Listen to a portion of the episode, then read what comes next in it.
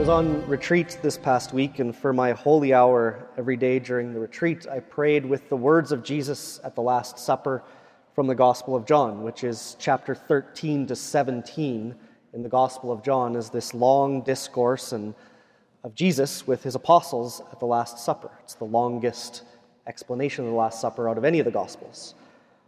And chapter 13 starts with the event that we all know very well that we commemorate every year at Holy Thursday with the washing of the feet. But when I prayed with it this time, something struck me about that event of the washing of the feet that I hadn't really noticed before.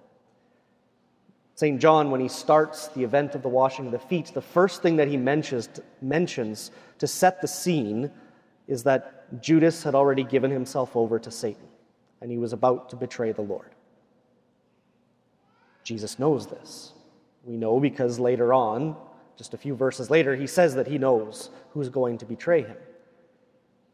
And yet, right after that, Jesus takes off his outer robe, ties a towel around his waist, and washes all of the disciples' feet, even Judas.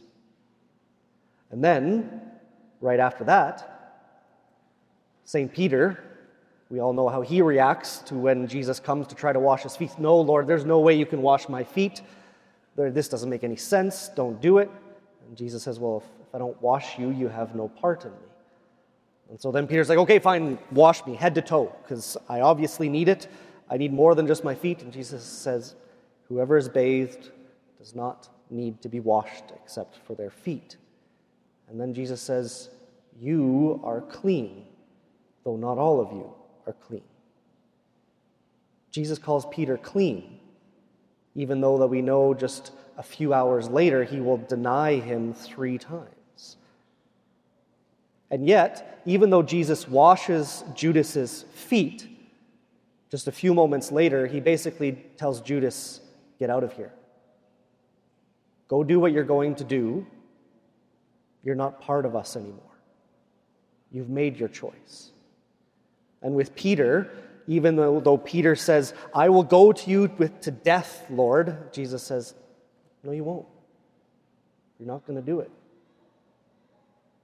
In these, is it like 15 verses, we see side by side, juxtaposed one to another, this incomprehensible mercy of Jesus who washes his traitor's feet and who calls Peter the denier clean, and then at the same time, you're not going to be part of me anymore. These two things coming together. And I think that's part of what we see in our readings today. In the first reading with Moses, Moses is overwhelmed by the work and all the requests that the people are bringing to him. So he asks God for help. So God says, Pick 70 elders from among you and I will send my spirit on them so that they can deal with the lesser problems and you don't get overwhelmed by work. Moses is like, great. Pick 70 elders, makes up a list. They're all supposed to show up at the tent at a particular time to receive this gift of God's Spirit, to be leaders in the community. Two don't show up.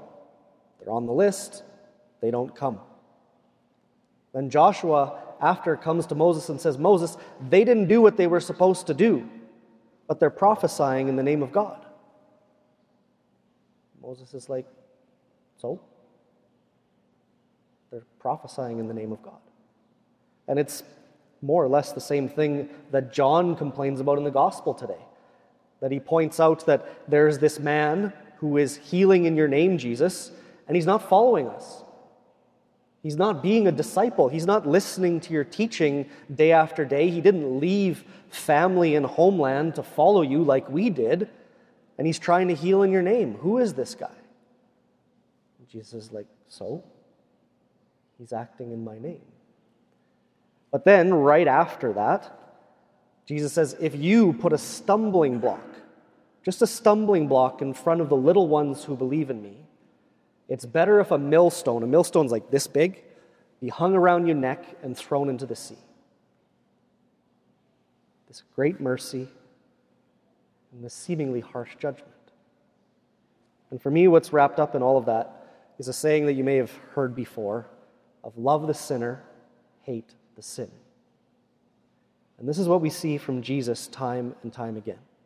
It's this exceeding, incomprehensible mercy to individual people, and yet zero tolerance for sin. Very harsh judgment on sin. And that idea can be applied to so many different things in the way that we go about our Christian life. Love the sinner, hate the sin. In the way that we deal with people in the world, in the way that we deal with other Christians, in the way, way we deal with each other in this parish.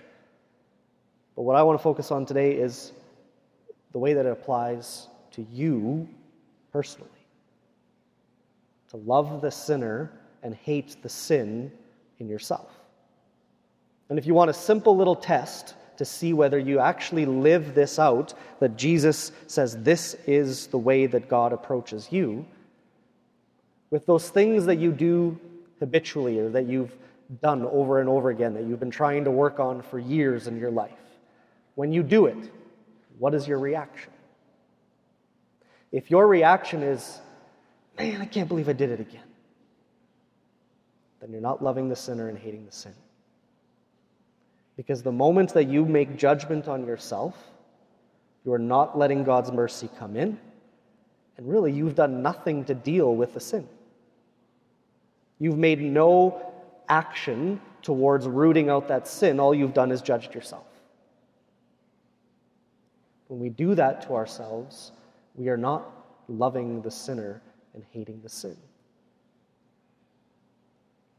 So, how do we work through that? Well, first, it's knowing what loving the sinner means. We're harsher judges on ourselves than God is on us. Just about everyone. It's rare that I meet somebody who isn't. We're not very good at loving ourselves. And for a Christian, what loving ourselves means is letting God love us. That's what that means. When we let God love us for who we are, when we let God wash our feet even when we know we're a sinner, when we let God say, I have made you clean, even when we know that we have denied Him in our thoughts, words, or actions, that's when we let God love the sinner. But what we sometimes forget is that we also have to hate the sin. We have to hate the sin. What I try to keep in mind and I share with others sometimes is you're supposed to be gentle with yourself and harsh on the sin. But how often do we do the opposite? We're harsh on ourselves and we're rather quite gentle with our sin. Because if we were harsh with our sin, we would take much stronger action to root it out of our life but our harshness is usually directed towards ourselves, not so much to sin. For example, let's say you struggle with gossip, or you struggle with being angry quickly, or maybe that you're impulsive in action. What are you willing to do to root out that sin? If you struggle with gossip or if you struggle with being angry quickly in speech, what are you willing to do to work on that? Maybe it means that in every conversation you don't speak for five minutes. You force yourself not to react or say a word for five minutes and you let the other person say whatever they want. No matter how you're emotionally reacting to it interiorly, you say, No, I am not allowed to speak. Because if I speak, I'm going to be quick to that judgment, that reaction. Or maybe what if you struggle with being judgmental in thought? What if you force yourself every time you catch yourself making a judgment on another person? I have to pray three Hail Marys for them. That every time you realize that you've made a judgment on another, even if it's in the middle of a conversation, you pray for them? What lengths are you willing to go to be harsh on the sin, but gentle with the sinner? And if you do not do those things, don't beat yourself up. I can't believe I didn't do what I said I was going to do to God. If you don't do it, Lord, here I am. Weak, sinful, I need you. I need your mercy. Why is that so important? Because what we do, whether we realize it or not, is the moment that we make a judgment on ourselves for the wrong that we've done, we've implicitly blocked out God. Because if we are going to act differently than what Jesus says God acts in our life, we're implicitly saying, God, I don't want you part of this. If I realize that I have sinned and my first reaction is to go, look at me, where's the ability to look at God? Because we're often with children, but I think as adults could probably use a reminder too. Just the fact that you realize that you have given into that temptation yet again is already a work of grace. You know people in your life that do sinful things and they don't even realize that they're doing it because they're not open to God's grace to show them what it is that they're doing wrong and how it's impacting them and others around them.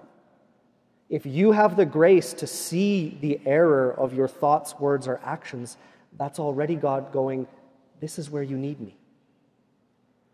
And so if God is saying, This is where you need me, but your reaction to that is, Look at me, a terrible sinner, then you're not letting God be with you in that place where He's trying to show you your need for Him. Love the sinner, hate the sin. The mercy of God is beyond our comprehension. It doesn't make sense. It's Jesus who washes the feet of the one who is about to betray him. It's the one who says, No, you are clean, even though he's about to deny him. And yet, he wants us to cut off our foot, our hand, tear out our eye if it's going to make sin be a part of our life in any way, shape, or form. Obviously, that's not a literal reality. Jesus doesn't want us to walk into heaven with missing limbs. But what he's saying is don't take half measures with sin. It's not a joke. It's not, oh, that's just a little sin. Anything that is sin is not of God. And anywhere where we allow sin to take hold is a part of our life where we don't let God be a part of it. So, today, when you come up for Holy Communion, when you come up to receive the body, blood, soul, and divinity of Christ, see that gift of mercy. Pope Francis says the Eucharist is not a gift for the perfect, but medicine for the sick. There is not a single one of us that will actually approach Holy Communion worthily. That's the reality. But Jesus wants to come to us sinful. But then remember the what we pray before we go. Lord, I am not worthy that you should enter under my roof, but only say the word, and my soul shall be healed. When we say that, we're saying, Lord, let anything that is not of you be rooted out of my life.